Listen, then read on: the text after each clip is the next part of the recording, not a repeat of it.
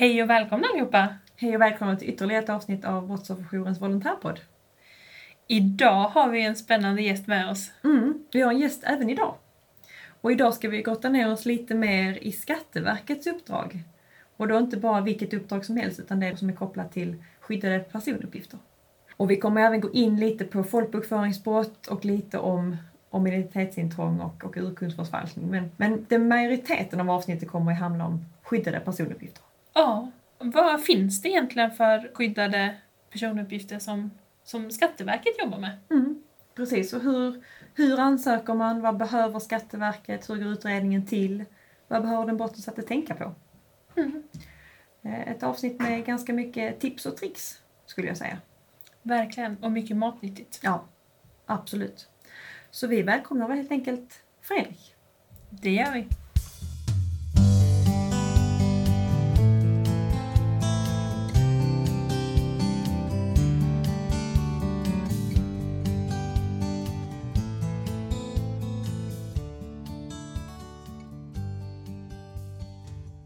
Men då kan vi kan börja med, med vem är du och vad, vad är det du jobbar med? Ja, precis.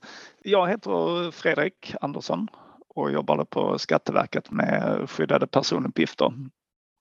Och eh, har gjort det i cirka tio år och jobbar med, med att handlägga, handlägga ansökningar helt enkelt och eh, förmedla post och till, till de som har skyddade personuppgifter. Om vi skulle kolla lite grann på Skatteverket i, i stort för att börja med. Vad, vad är det för typ av myndighet och vad, vad jobbar, jobbar ni med?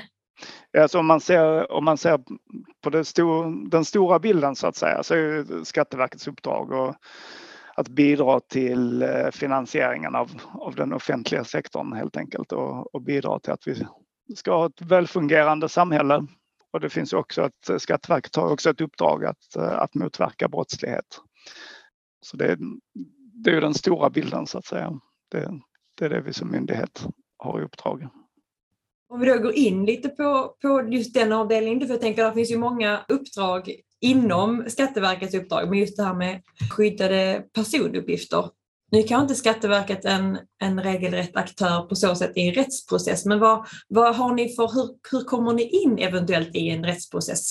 Det jag jobbar med, alltså när det gäller skyddade personuppgifter och i den handläggningen så har vi ingen roll i, i rättsprocessen på det sättet. Vi är ingen, eh, vi är ingen part i något ärende så. Däremot så befinner sig många av våra Alltså de som ansöker om skyddade personuppgifter befinner sig ofta i en, någon slags av eh, rättsprocess. Om det handlar om något, ett brottmål eller eh, en vårdnadstvist till exempel eller, eller någon annan eh, rättsprocess. Så där skulle man kunna säga att vi, det finns en beröringspunkt men vi, vi som myndighet har, har ingen roll i de rättsprocesserna. Utan vi handlägger personens ansökan om, om skyddade personuppgifter helt enkelt. Ni är som en kontakt när ett brott begås och det kan bli tal om skyddade personuppgifter och ansöka om det. Så, så. Ja, precis. Då, precis. Då är det till, till Skatteverket man, man ansöker helt enkelt. Det, det stämmer. Mm. Vi har, vi har kikat lite grann kring just, just det här med skyddade personuppgifter och sekretessmarkering och så. Det finns ju olika typer. Vad, mm. vad är de här olika typerna och, och hur skulle du beskriva skillnaden? Ja precis, det finns Alltså, när jag säger skyddade personuppgifter så är det, det är ett samlingsbegrepp som vi brukar använda oss av. Och då är det egentligen tre olika typer av skydd. Två av dem handlägger vi på Skatteverket. Om vi börjar med skyddad folkbokföring så är det ett, ett eh, skydd som eh, är ganska nytt. Eh, lagstiftningen kring det kom 2019. Det skyddet trädde i kraft då. Innan dess fanns det ett annat skydd som hette kvarskrivning. Men det ersattes av skyddad folkbokföring och det, det föregicks ju av en, av en hel del utredningar och, och så här för att det var ett par saker som inte fungerade så bra med, med kvarskrivning. Det fick till exempel bara beviljas tre år i taget. Ehm, och det, så är inte fallet med skyddad folkbokföring utan det ska vi som regel bevilja utan tidsbegränsning. Och det där är lite andra förändringar när det gäller att ansöka för barn. Socialtjänsten har under vissa förutsättningar möjlighet att ansöka för barn så att säga. om, eh, om barnet behöver skyddas mot sina vårdnadshavare. Det var inte heller möjligt eh, tidigare med, med kvarskrivning. Så skyddad folkbokföring är ju starkare skyddet skulle jag säga. Så eh, det är, nästan, det är svårt att jämföra utan att, utan att nämna sekretessmarkering samtidigt. Eh, vi får nästan prata om dem parallellt. Om vi, vi kan börja med sekretessmarkering kanske. För sekretessmarkering är, det är som en varningssignal i folkbokföringsdatabasen om att det kan finnas anledning att pröva folkbokföringsuppgifterna det kan finnas anledning att, eh, att anta att personen lider, lider men om uppgifterna lämnas ut. Och då, då, kan vi, då kan vi registrera en sekretessmarkering. Och det gäller alltså alla uppgifter då i, i folkbokföringsdatabasen. Och det det innebär är att, att vi måste pröva dem och andra myndigheter måste pröva uppgiften innan den lämnas ut.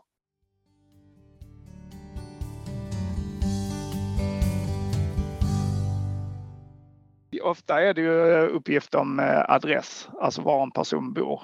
Till exempel eh, folkbokföringsadressen eller en särskild postadress. Men det kan också vara uppgifter om relation, vem du är gift med till exempel. Eller, alltså alla, alla uppgifter som finns registrerade om dig i folkbokföringsdatabasen skulle kunna, allting ska prövas om, innan det lämnas ut. Gör då den myndigheten eller det, de som ska plocka ut uppgifterna, är de som gör prövningen? Ja, absolut. Varje myndighet är, är ansvarig för att göra sin egen sekretessprövning. Så där man kan säga att med sekretessmarkering så är liksom inte sekretessfrågan avgjord från början. Utan det är, sekretessmarkeringen finns där för att påtala att här, här kan det vara så att eh, det finns eh, en tillämplig sekretessregel. Liksom. Om vi då jämför med skyddad folkbokföring så är, så är det tvärtom där. När du är beviljad skyddad folkbokföring då gäller sekretessen för alla uppgifter. Det är utgångsläget. Om det inte står klart att eh, det är en helt harmlös uppgift. Och då, då ska det också vara så att den, eh, även om det är en harmlös uppgift så ska den inte det kan ju vara så att en uppgift kan kombineras med en annan eh, uppgift i eh, till exempel ett ärende eller ett, ett mål hos eh, en domstol. Och att de uppgifterna tillsammans kan, kan göra så att du kan bli hittad. Då gäller sekretess även för den uppgiften så att säga. Det är, alltså, det är ett starkt skydd och vi lämnar inte ut uppgifter såvida det inte finns en, en direkt sekretessbrytande regel. Till exempel om om polisen begär ut, eh, begär ut eh, uppgifter för, för att kunna delge en person till exempel. Eller, eller så här, det finns lite olika, olika sekretessbrytande regler. Och en annan, en annan stor skillnad mellan sekretessmarkering och skyddad folkbokföring är också att, att din adress inte är registrerad i folkbokföringsdatabasen när du har skyddad folkbokföring. Utan då är du skriven på kommunen. Oftast den kommunen du, du bodde på innan du ansökte och så har du en särskild postadress som, eh, som går till oss på Skatteverket. Och din, eh, din riktiga adress, den du har anmält till oss, den är, förvarar vi i, inlåst på, i pappersform hos oss. Så den, den sprids aldrig från oss till, till någon annan eh, myndighet eh, digitalt så att säga. För den finns helt enkelt inte registrerad från första början.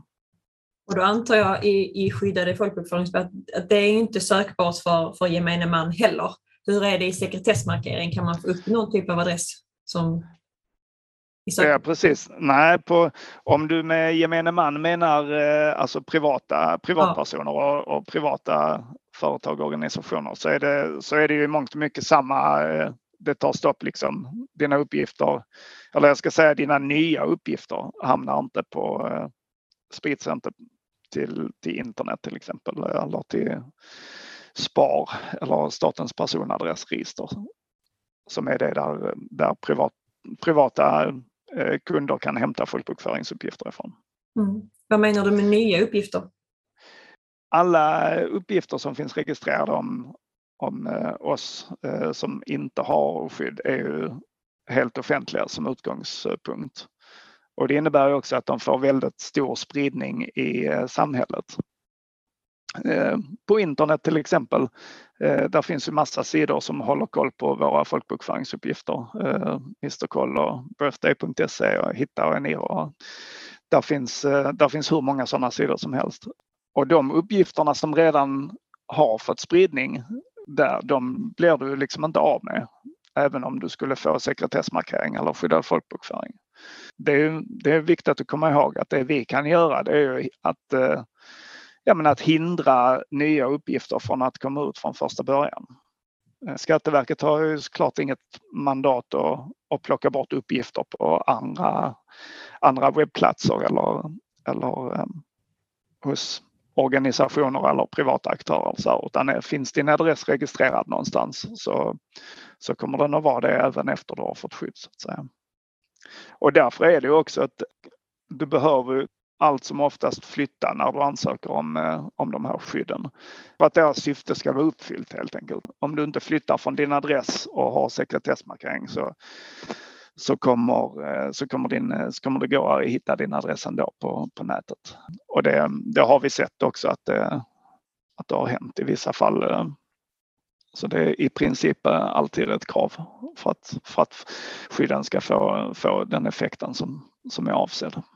Och det gäller både sekretessmarkering och skyddade personuppgifter, att man måste få ny, alltså man måste flytta och måste få nya uppgifter.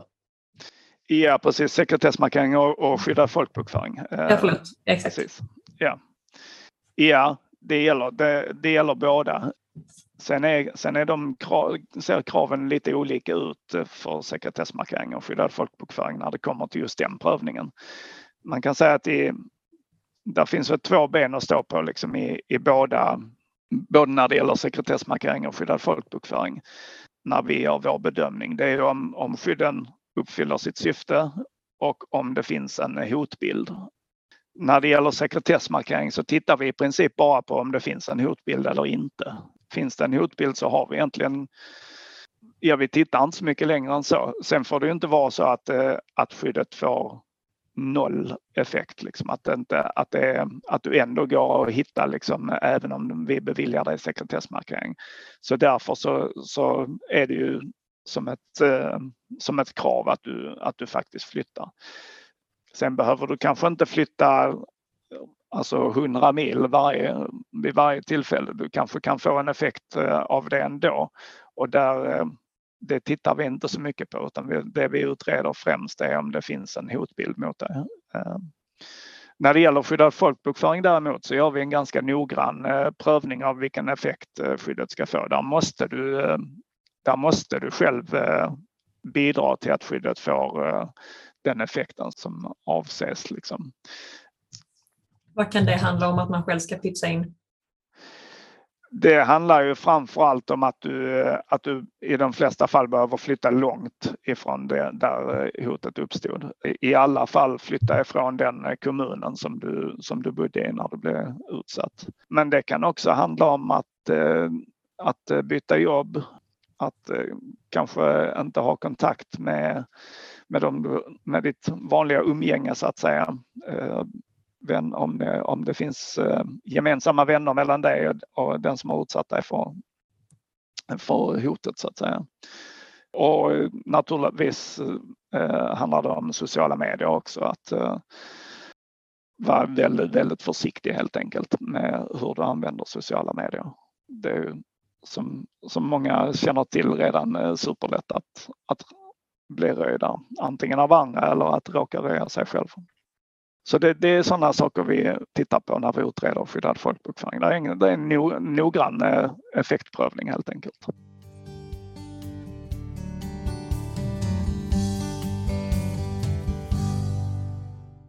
Hur skulle du beskriva att en sån här utredning går till? Om det är så att man söker efter skyddade personuppgifter? Ja, precis. Vi, alltså våra utredningar består i, dels så pratar vi med, med, med den som ansöker eh, själv. Oftast en hel del frågor vi behöver ha svar på, till exempel eh, när det gäller skyddad folkbokföring, eh, sådana här effektfrågor. Var, eh, hur ser det ut på din arbetsplats till exempel? Kommer, har du bytt jobb eller kommer du byta jobb? Har, eh, hur ser det ut med Eh, finns det barn med i bilden? Eh, finns det umgänge? Med, om, det, om det är den andra vårdnadshavaren som, eh, som hotar dig, finns det umgänge med barnen? vi ställer helt enkelt en massa frågor för att, för att försöka avgöra hur, hur, väl, hur väl du kan själv bidra till att, till att det här skyddet får effekt. Och sen den andra delen är att vi pratar med andra myndigheter. Det, det ska ju också sägas att det måste finnas någon slags dokumentation över vad det är som har inträffat. Vad, vad består hotet i så att säga. Det måste finnas någon slags eh, utredning eller dokumentation.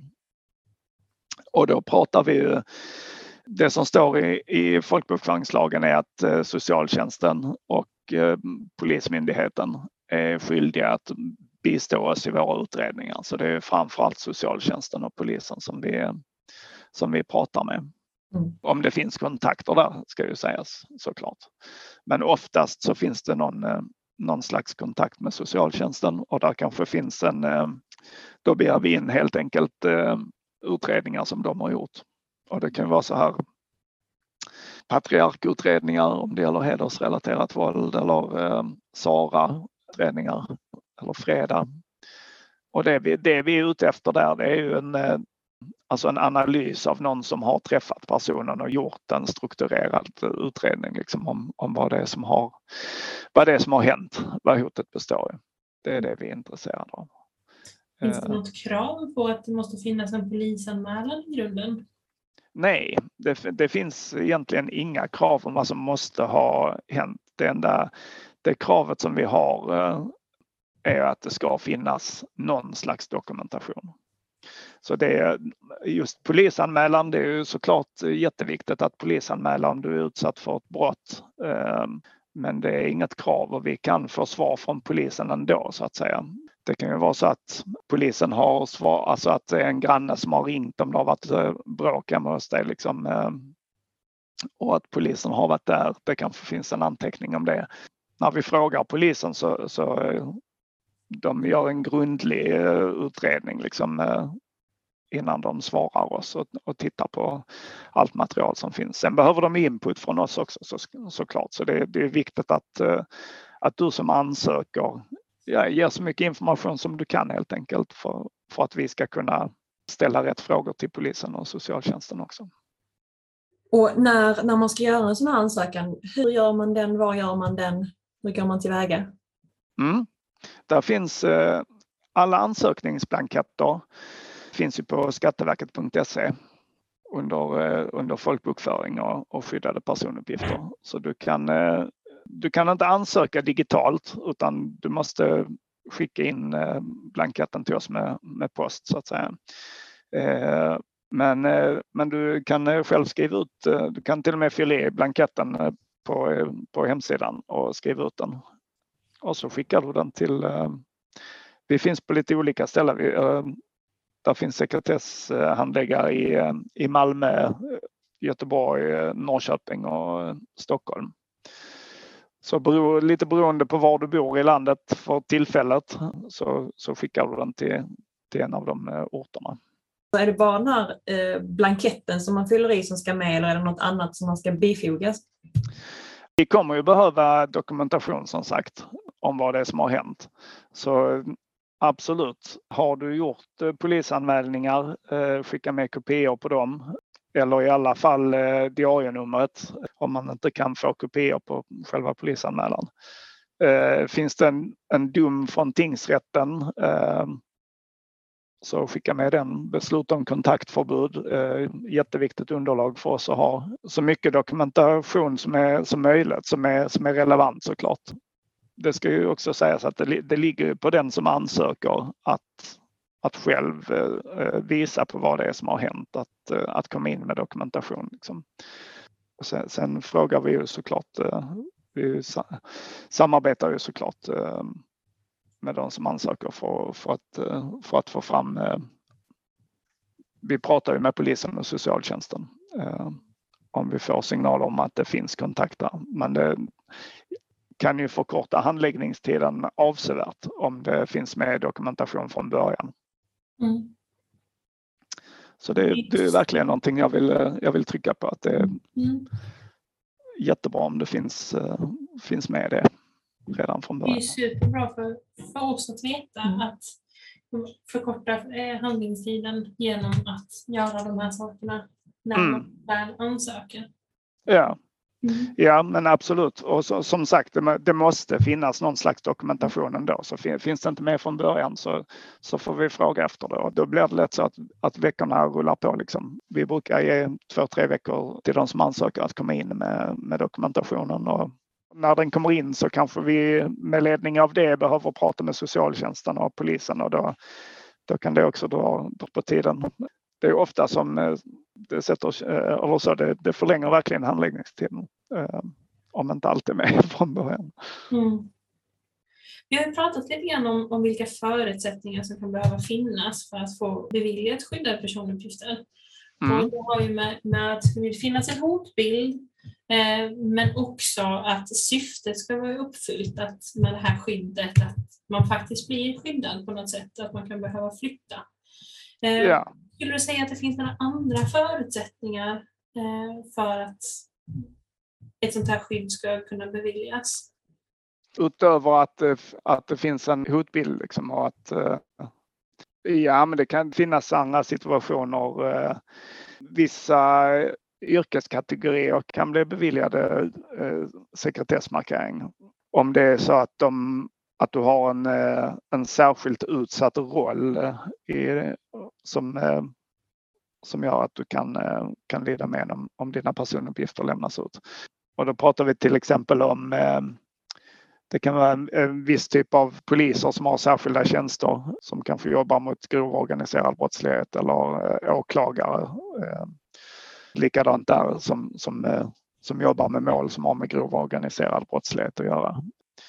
Där kan du under vissa förutsättningar eh, finnas skäl för oss att bevilja sekretessmarkering också. Men då ska det alltså vara eh, en särskilt utsatt tjänst. Det räcker inte med att du har ett, eh, det är inte tillräckligt att du har ett yrke som i, som i sig kan vara utsatt. Alltså alla poliser kan ju bli utsatta för, för hot i, i sin i sin tjänst såklart. Och det skulle ju åklagare också kunna göra eller, eller social, socialsekreterare skulle också kunna vara en sån grupp. Men det, men det, det är inte tillräckligt skäl. När man då ansöker om, om skyddade personuppgifter, eh, skickar, mm. in, skickar in anmälan och då eventuella kopior för att snabba på det lite och så. Är det, är det något misstag som personen som söker kan göra eller som du ser är liksom, det här ser vi ganska ofta att det här missas eller det här görs fel? Absolut. Det finns ju en viktig fallgrop som eh, vi måste nämna och det är det här med när och hur du anmäler eh, en ny adress till oss. Det är ju superviktigt att om du har fått en ny adress att du inte anmäler den innan du ansöker om, eh, om skyddet helt enkelt. För, för då är vi tillbaka där, där vi, som vi pratade om från början här, att de uppgifterna som redan är registrerade om dig och som har fått spridning i samhället, de blir du aldrig av med i princip. Så det, det är jätteviktigt där att eh, inte anmäla flyttning innan eh, du ansöker om skydd. Vi brukar rekommendera att skicka in eh, flyttanmälan eller en anmälan om en särskild postadress i samma kuvert som ansökan om skydd. Eh, och numera så finns det dessutom på, vi har, vi har fått nya blanketter för, för inte så eh, länge sedan och numera så finns det faktiskt eh, plats på de blanketterna att fylla i ny adress också. Alltså eh, blanketterna för att ansöka om eh, skyddad folkbokföring eller sekretessmarkering. Där finns, du kan anmäla ny adress direkt på den blanketten. Liksom också. Det är ju jätteviktigt att, att tänka på. Det är tråkigt när det blir när det går omlott så att säga, när en adress har, har blivit registrerad för att, för att man inte har tänkt på det här. Det är väl den, den viktigaste fallgropen som jag kan tänka på. En viktig fallgrop, eller så viktigt ja. att nämna ja, absolut. så att det inte blir tokigt. Ja, och det, det är så definitivt också. Det, vi kan ju inte, vi kan som, som jag sa innan, vi har ingen eh, Alltså Skatteverket har ingen möjlighet att backa det utan om en, eh, om en adress eh, eh, kommuniceras ut liksom till, till det privata och till andra myndigheter så, så är den där. Det går inte att backa liksom. Mm. Och det går ganska snabbt när den väl är registrerad. Mm. Mm.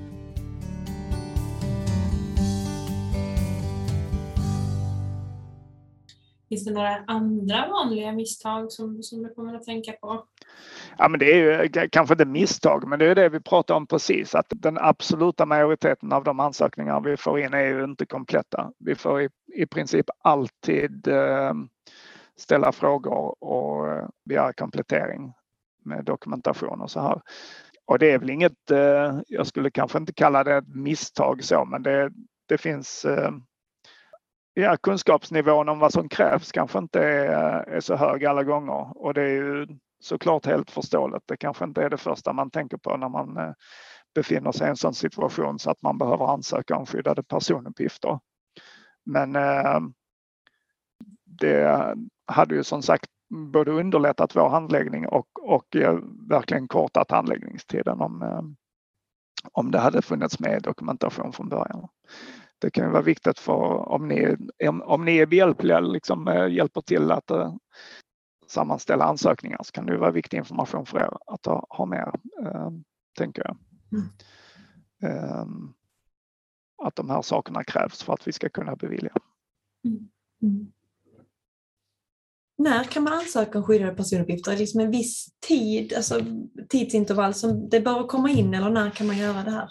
Egentligen inte. Alltså det enda, den enda tidsintervallen som finns är i förhållande till när du anmäler flyttning som vi, som vi pratade om.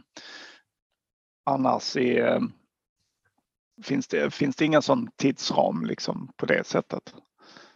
Det får vara hyfsat aktuellt det som, det som du ansöker för såklart.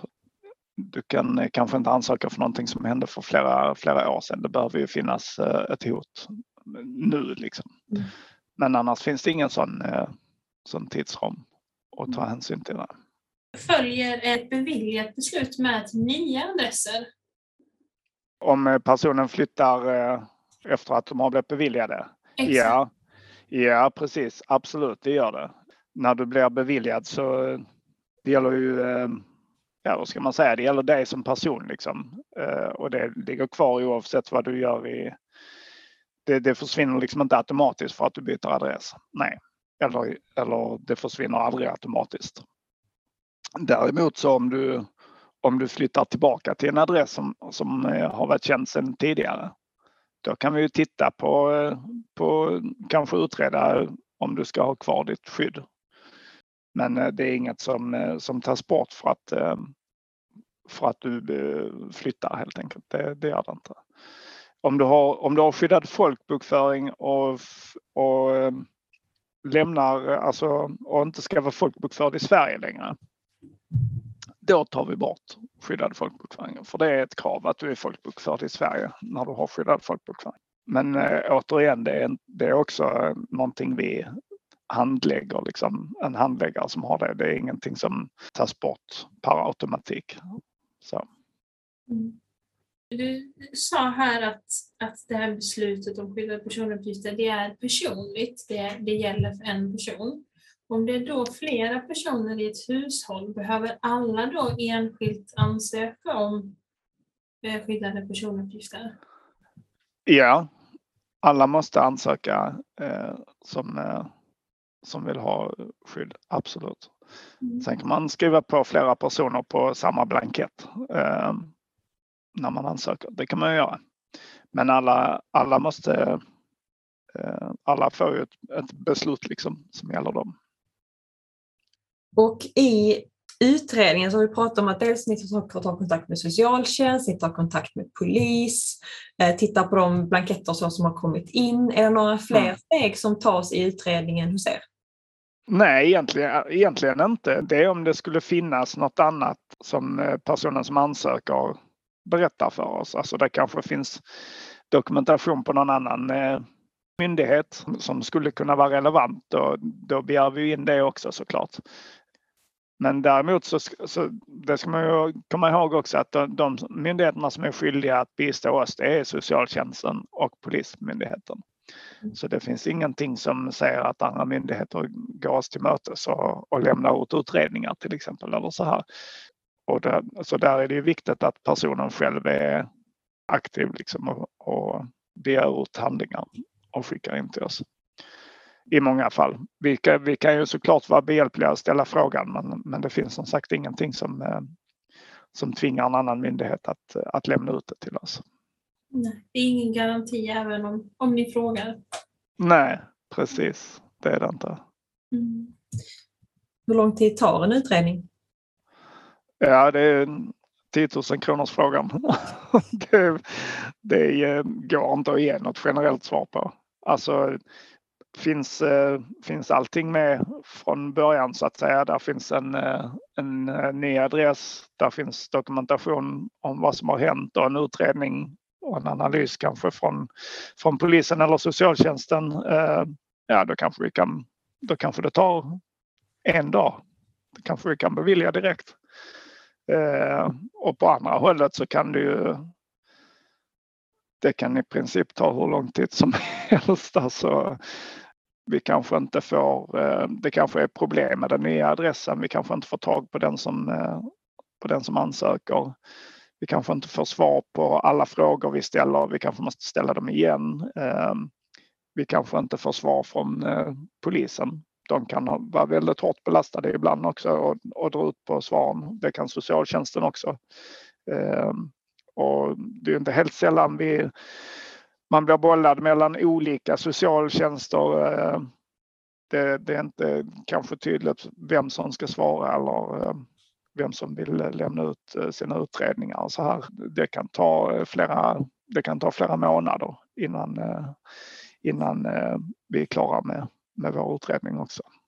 Därmed ska vi säga att alla som ansöker, såvida det inte står helt klart att vi ska avslå ärendet, så, så får alla en tillfällig sekretessmarkering samma dag som ansökan kommer in. Och det får de för att skydda eventuella nya uppgifter då som kommer in under utredningstiden. Så, så alla som ansöker får, eh, är det, är det någonting som vi kan utreda vidare så får de en tillfällig sekretessmarkering. Och det gäller ju då om det är oavsett om det är skyddad folkbokföring eller sekretessmarkering som de har ansökt om. Mm. Ja, det, är ju, det är ju på något sätt en förutsättning för att inte, för att inte, de här, för att inte nya uppgifter ska, ska bli röjda så att säga. Mm. Det, det, finns ju inga Alltså även om du ansöker om, eh, om skyddade personuppgifter eller har skyddade personuppgifter så finns det inga undantag i, i folkbokföringslagen så utan du är fortfarande skyldig att, att anmäla var du bor någonstans eh, på samma sätt som alla andra. Mm. Så det, det hade skapat problem om det inte hade funnits den här tillfälliga sekretessmarkeringen. Det kan ju ändå kännas tryggt i, i att man ansöker så får jag den här tillfälliga under Ja, precis. Mm. Såvida det inte står helt klart liksom att, du, att det blir ett avslag. Du kanske skriver på ansökan att du inte tänker flytta och att ja, vad det nu kan vara liksom. Så, mm. Men precis, att de här förutsättningarna inte är tillgodosedda. Ja, precis. Mm. Ja. Mm, men vad, vad, skulle du säga är det svåraste i just handläggningen av ärenden och skyddade personuppgifter? Mm. Ja, men det är väl Alltså det är väl alltså bedömningsfrågorna liksom att eh, Ja, att, att veta hur, eh, hur du ska väga liksom eh, yttranden från socialtjänsten mot yttranden från polisen till exempel. Det är inte helt sällan som det, som det finns en konflikt däremellan. Att polisen kanske säger eh, att de inte hittar någon, något som tyder på att det skulle behövas eh, något skydd eller till och med att det skulle vara olämpligt och att socialtjänsten eh, säger att det, att det verkligen behövs skyddade personuppgifter. De ställningstagandena är ju alltid svåra. Var vi ska, var vi ska luta åt liksom. Och annars är det, det svåraste är Nej, men det, det, jag tycker det är de bedömnings, eh, bedömningsfrågorna helt enkelt. Kan ju landa i att du får fatta svåra beslut liksom som, eh, som eh, människor blir missnöjda med helt enkelt. Och det, det, är aldrig, det är aldrig lätt såklart. Och sen är det ju svårt, det är svårt många gånger att få in rätt dokumentation också. Det är, det är också en utmaning i, i många av våra ärenden det finns liksom en, en eh, upplevelse såklart om, eh, om att det finns en, ett hot och så här. Eh, och personen kan få flyttat men, vi kan, men det kan vara jättesvårt att få in, få in dokumentation som, som verkligen visar det. Så det är också någonting som, som är en utmaning för oss. Och hur, om ni, då, ni har gjort utredningen, eh, ni har kommit fram till ett beslut, hur, vad, vad behöver den liksom bort, när, när en ansökan beviljas? Mm. Eh, hur meddelas det och vad behöver den, den eh, eventuellt brottsutsatta göra när de får det beskedet? Det meddelas ju genom att, eh, att eh, de får ett beslut från oss. De behöver väl inte göra, göra så mycket. Ofta så har de ju haft haft den här eh, tillfälliga sekretessmarkeringen ett tag. Så det, det, är inte säkert att det är så himla mycket som förändras. Det kan ju vara att du blir, om du ansöker om skyddad folkbokföring så kan det ju vara att du blir skriven på en, eh, på en annan kommun helt enkelt än, än den du bor i. Men det har du ju å andra sidan förmodligen varit från första, alltså du har ju redan flyttat när du har ansökt. Eh, så då har du ändå inte varit i den kommunen där du har varit skriven. Vi ändrar ju inte folkbokföringen Eh, när du ansöker om skyddad folkbokföring. Utan då, då står det kvar som det är liksom, eh, tills vi fattar beslut. Och när vi gör det så blir du skriven på kommunen i din, i din tidigare, där du bodde tidigare så att säga. Sen finns det ju massa saker att tänka på när du har, när du har skydd eller som kan strula till sig. Det handlar ju allt om om du kan eh, teckna abonnemang liksom eh, på telefonen eller eh, om du kan hämta ut recept på apoteket liksom och hämta ut recept för dina barn till exempel. Det finns, det finns en hel hög med, med problem i vardagen som uppstår när du får skydd. Mm. Det är inte en dans på rosor det där med skyddade personuppgifter? Nej, det är det verkligen inte. Det, det är det verkligen inte. Mm. Och det, det är vi såklart väl medvetna om att det, att det är på det sättet. Mm. Men det, ja, det finns mycket att tänka på. Jag kan ju tipsa om eh, på, på skatteverket.se så finns det ju en sida om skyddade personuppgifter. Om du klickar in på folkbokföring och, och sen skyddade personuppgifter där. Där finns, eh, där finns lite eh, korta filmer, så här informationsfilmer och bland annat då vad du behöver, vad du behöver tänka på i, i vardagen när du får skydd. Så det, det kan jag tipsa om att klicka in där och, och kolla på det. Jättebra tips. Verkligen. Ja. Och överhuvudtaget läsa på den sidan om skyddade personuppgifter. Där finns, där finns många svar på, på de flesta frågorna faktiskt. Mm.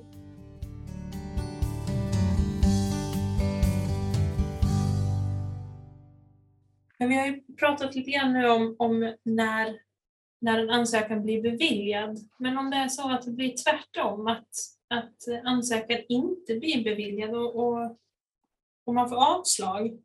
Finns mm. det någonting som, som den personen kan göra?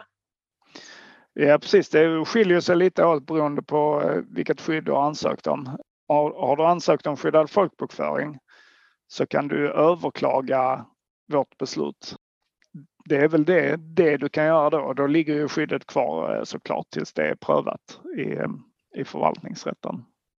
När det gäller sekretessmarkering så går inte det beslutet att överklaga. Och där, där, finns inte, där finns inte så mycket, mycket att göra.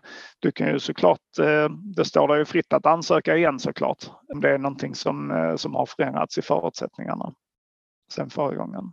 Men eh, men ansöker du om skyddad folkbokföring så, så kan du få det prövat i, i högre instans. Ja, nu har vi pratat om skyddade personuppgifter. Men det kan ju vara så att, att brottsutsatta kan behöva ha kontakt med Skatteverket när andra brott också begås. Mm. Vi har ju ett brott som, som kallas för folkbokföringsbrottet. Ja, precis. Mm. Ja, skulle du vilja beskriva lite grann vad, vad ett folkbokföringsbrott skulle kunna innebära? Alltså ett folkbokföringsbrott eh, är ju till exempel om du, eh, du har en skyldighet att anmäla var du bor någonstans till Skatteverket. Och gör du inte det eller anmäler att du bor på ett ställe där du, där du faktiskt inte bor, då kan det vara ett, eh, ett folkbokföringsbrott. Ehm, det är det som är folkbokföringsbrott i, hos Skatteverket så att säga. Mm. Precis. Ehm, och det, det, är alltså om du medvetet låter bli att göra en flyttanmälan eller anmäler felaktiga eller, eller ofullständiga uppgifter till, till oss på Skatteverket. Ett rent misstag är ju inte ett brott utan eh, det behöver ju finnas eh, uppsåt. Ja precis, precis. Och det är ju inga utredningar som vi på Skatteverket gör utan, eh, utan det är ju polisen som, som gör de utredningarna. Mm. Eller en åklagare. Exakt. Och det är så vi ibland kan få in dem från Brottsofferjouren, att de har gjort en polisanmälan och de blir målsägande. Är det någonting ni i Skatteverket gör kopplat till folkbokföringsbrott? Alltså vi kan göra, vi kan göra boutredningar. Eh, vi får tips på, kan ju ta emot tips på att en person inte är rätt folkbokförd och då, då utreder vi ju det. Mm. Eh, och det, det kan vara värt att säga det att den som, den som tipsar om, eh, om eh, det, även om det är du som bor på adressen eh, som tipsar så blir du inte part i det ärendet hos oss. Utan det är den som är potentiellt felaktigt folkbokförd då som då, som då part.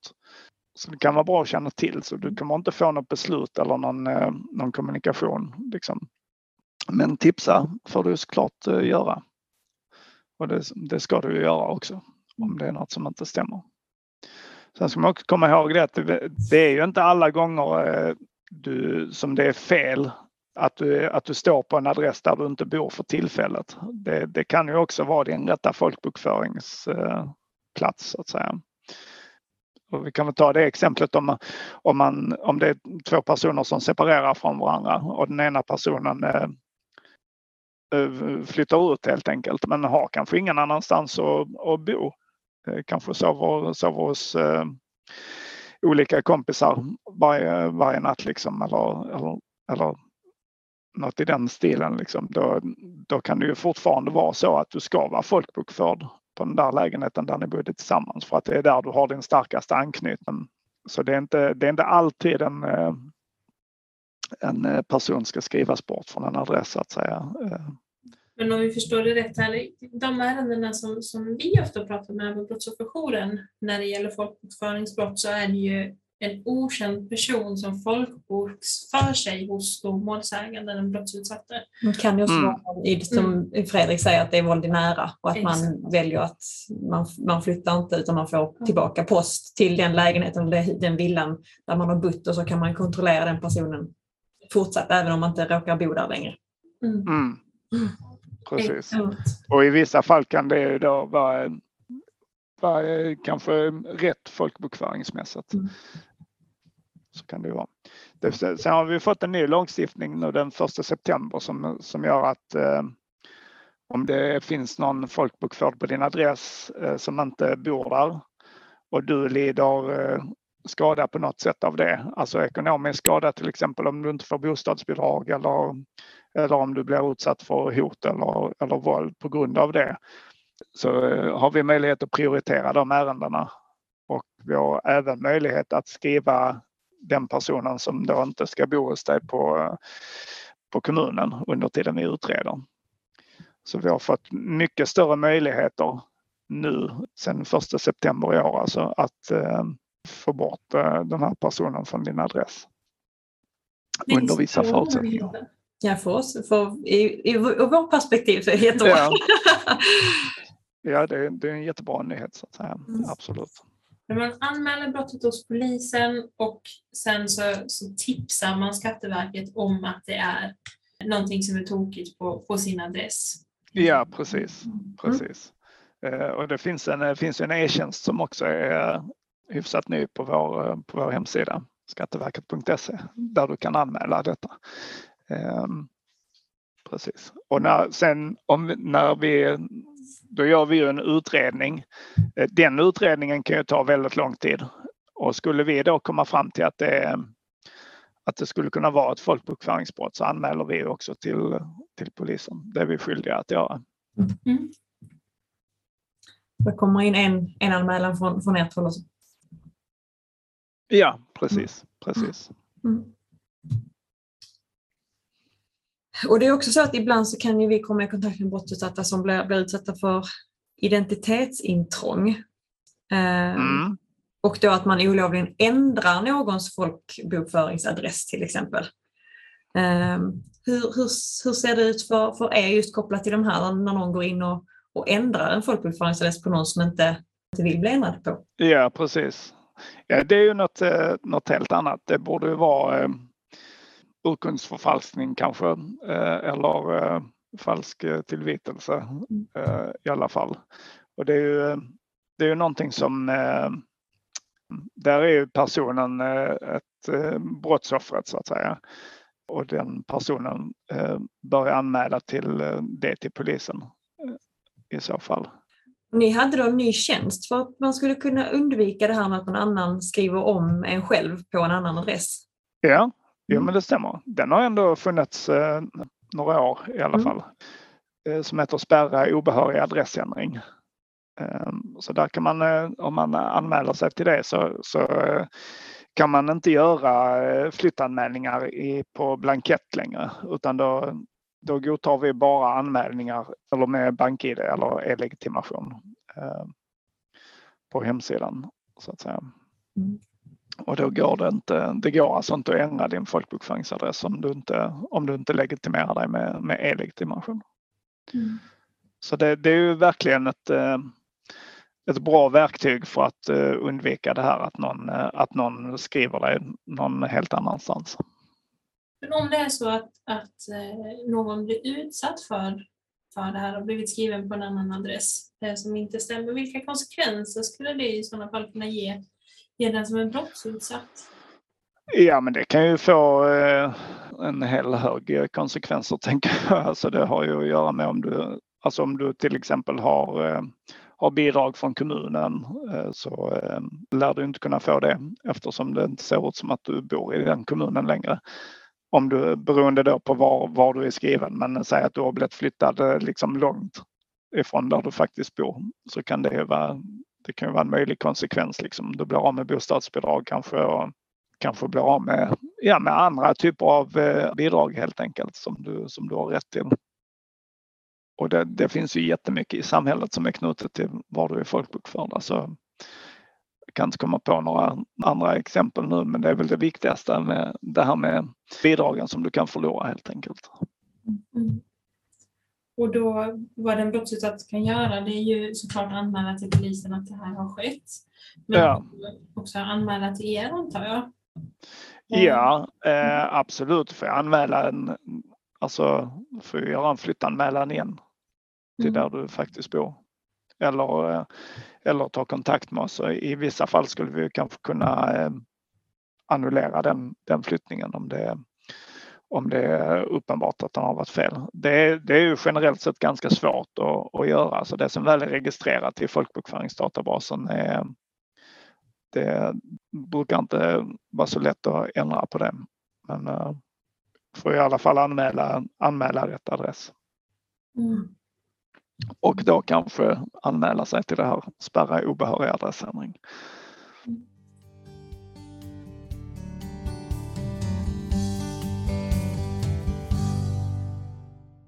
Och om man nu summerar liksom allt, allt det här och alltså vad, ur, ur din synpunkt, vad tror du är liksom viktigast just i kontakt kopplat till brottsutsatta, både gällande skyddade personuppgifter och då folkbokföringsbrott. Vad, vad tror du är viktigast i kontakten med brottsutsatta? Ja, alltså när det gäller eh, de, de personerna som ansöker om eh, sekretessmarkering och skyddad folkbokföring så eh, det viktigaste i kontakten där är ju att vara lyhörd och ha lite extra tålamod helt enkelt. Det är jättemånga av de som ansöker som befinner sig i en otroligt svår situation i, ja, i livet helt enkelt. Och, och det vet vi ju såklart om. Så det, det är någonting som är jätteviktigt. Att ha ett, eh, ha ett bra bemötande från vår sida och, och kanske ha lite extra tålamod eh, där det är möjligt. Vi är ganska vana vid att, att kanske inte få svar på våra kompletteringsfrågor liksom på den, exakt på utsatt eh, dag eller så här Och det, i, de, i de flesta fall så, så går det och försöker vi vara flexibla så att säga. Det går inte alltid men vi, vi försöker göra vårt bästa för, för, för att ha ett så bra bemötande som möjligt. Det tror jag, det tror jag faktiskt är det absolut viktigaste. Och vad, vad, skulle du säga är, är det absolut bästa med ditt jobb? Ja, ja, men det, det, absolut bästa är att, eh, att jag känner att jag får hjälpa personer som eh, verkligen behöver det.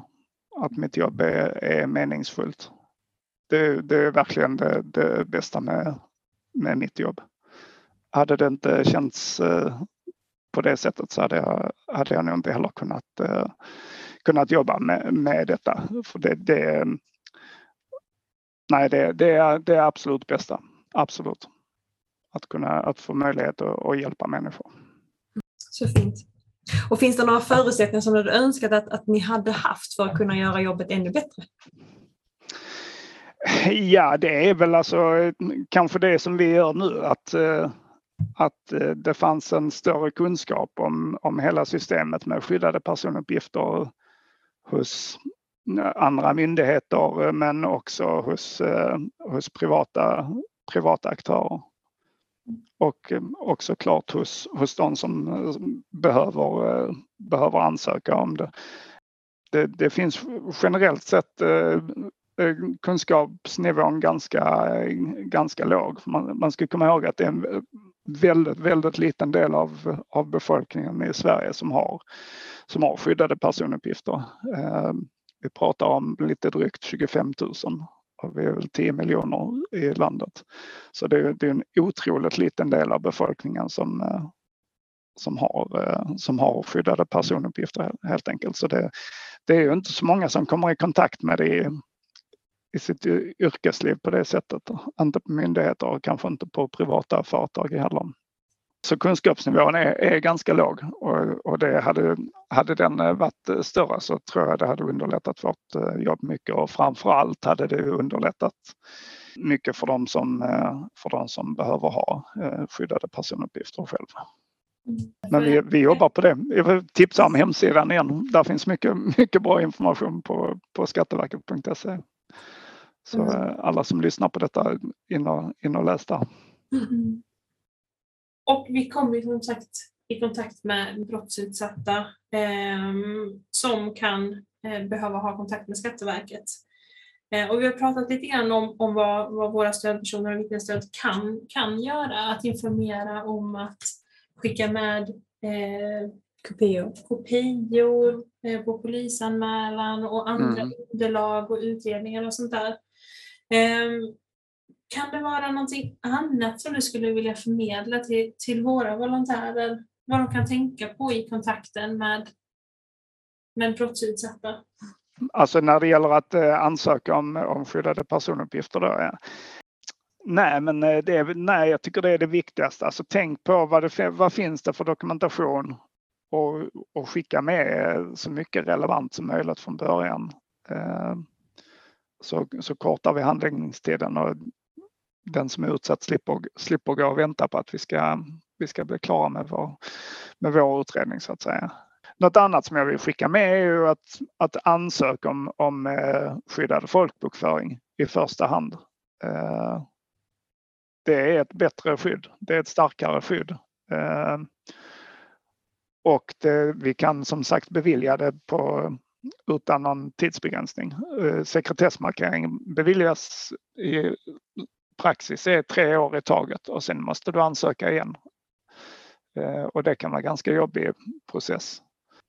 Så finns det, finns det, finns det förutsättningar så, så tycker jag absolut eh, ansöka om skyddad folkbokföring i första hand.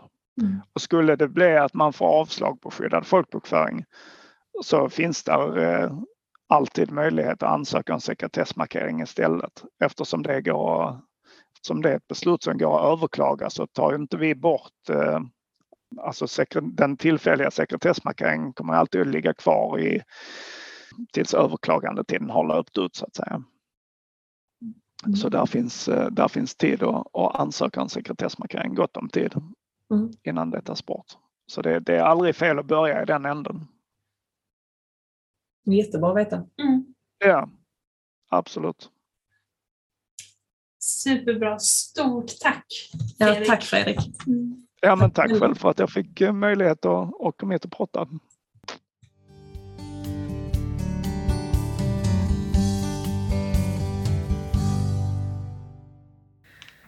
Då tackar vi Fredrik så himla mycket för den här eh, genomgången. Ja, genomgång kan man ju verkligen säga. Det har varit otroligt mycket ny information och bra tips. Skatteverkets hemsida med filmerna och eh, riktigt, riktigt guldavsnitt. Mm. Jag har lärt mig hur mycket som helst, eh, skulle jag säga. Eh, men om vi börjar kolla lite grann på de skyddade personuppgifterna så, så fick vi veta att det finns tre olika typer, varav två är det Skatteverket jobbar med. Och den tredje, eh, fingerade eh, personuppgifter, det är ju någonting som polisen utreder och beslutar om. Exakt, det är därför vi inte pratar om, om dem i det här avsnittet utan vi har ju bara pratat om de två som Skatteverket jobbar med. Det vill säga sekretessmarkering och skyddad folkbokföring. Mm. Eh, och det, det som jag också tar med mig kopplat till det här det är liksom att för att, att, bedömningen kring om man får det eller inte att det grundar sig dels på, på hotet men också på syftet av det här, av det här skyddet.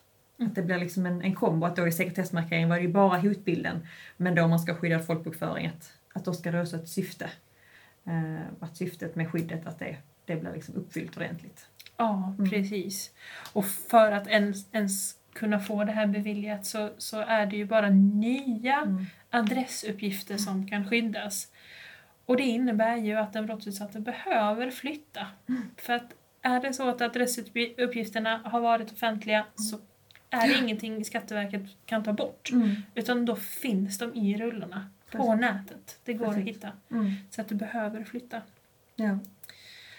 Men det var ju himla fint att höra att när man ansöker om skyddad folkbokföring eller sekretessmarkering så får man en tillfällig Mm. sekretessmarkering när man gör ansökan. Om det inte finns uppenbara skäl för avslag redan vid ansökningstillfället. Ja, precis. Och då kan man vara trygg i det. Så Mm. länge utredning och då eventuellt över, överklagan gällande skyddad folkbokföring, att den tiden, att där finns, där är en tid där man får det per automatik. Mm. Och det är ju alltid skönt. Och jag tänker det skiljer sig just ansökan kopplat till, till de här två sakerna, skyddad folkbokföring och sekretessmarkering kopplat till exempelvis brottsskadeersättning. Brottsskadeersättning, där behöver du inte skicka in så mycket underlag och dokumentation. Men det ska de göra här, om de vill att det ska gå snabbt. Mm. Eh, Så det kan ju vara bra att ta med sig när man pratar med dem. Att försök få dem att skicka med allt de har kopplat till den här hotbilden och eventuellt behov av, det här behovet av skyddet. Att det ska finnas dokumentation och gärna skicka med den så att det går, går fort. Mm. Ja, men prata med polisen och, och socialtjänsten och få in den helt enkelt så, så snabbt som möjligt. Exakt. Så skyndar det på processen. Mm. Jag tänkte just också koppla till, till folkbokföringsbrottet att där det här med att stå kvar på, på adressen om man till exempel delar på sig. Om man då tar våld i nära relation att de blir ingen part i det här tipset till Skatteverket att det är fel person på fel adress. Eh, Så där får man inte information och beslut och så. Det var intressant och jag tänker att det kan ju också bli ett problem om det är så att efter den här eh, utredningen som Skatteverket gör, eh, jag kommer inte ihåg vad den heter, bo, boutredningen, Mm. mm, till, att, att den kommer fram till att personen har rätt att stå på den adressen. Mm. Men personen i form av det kan ko- kontrollera den brottsutsatte och utsätta den för, för mer våld och förtryck. Ehm, Att det kan ju vara, vara förödande. Mm. Så att bara för att Skatteverket gör en utredning så är det inte lika med att personen inte får lov att stå kvar. Ehm, Så det tyckte jag var, var, var någonting att, väl värt att ta med sig. Mm. Att det kan också vara så.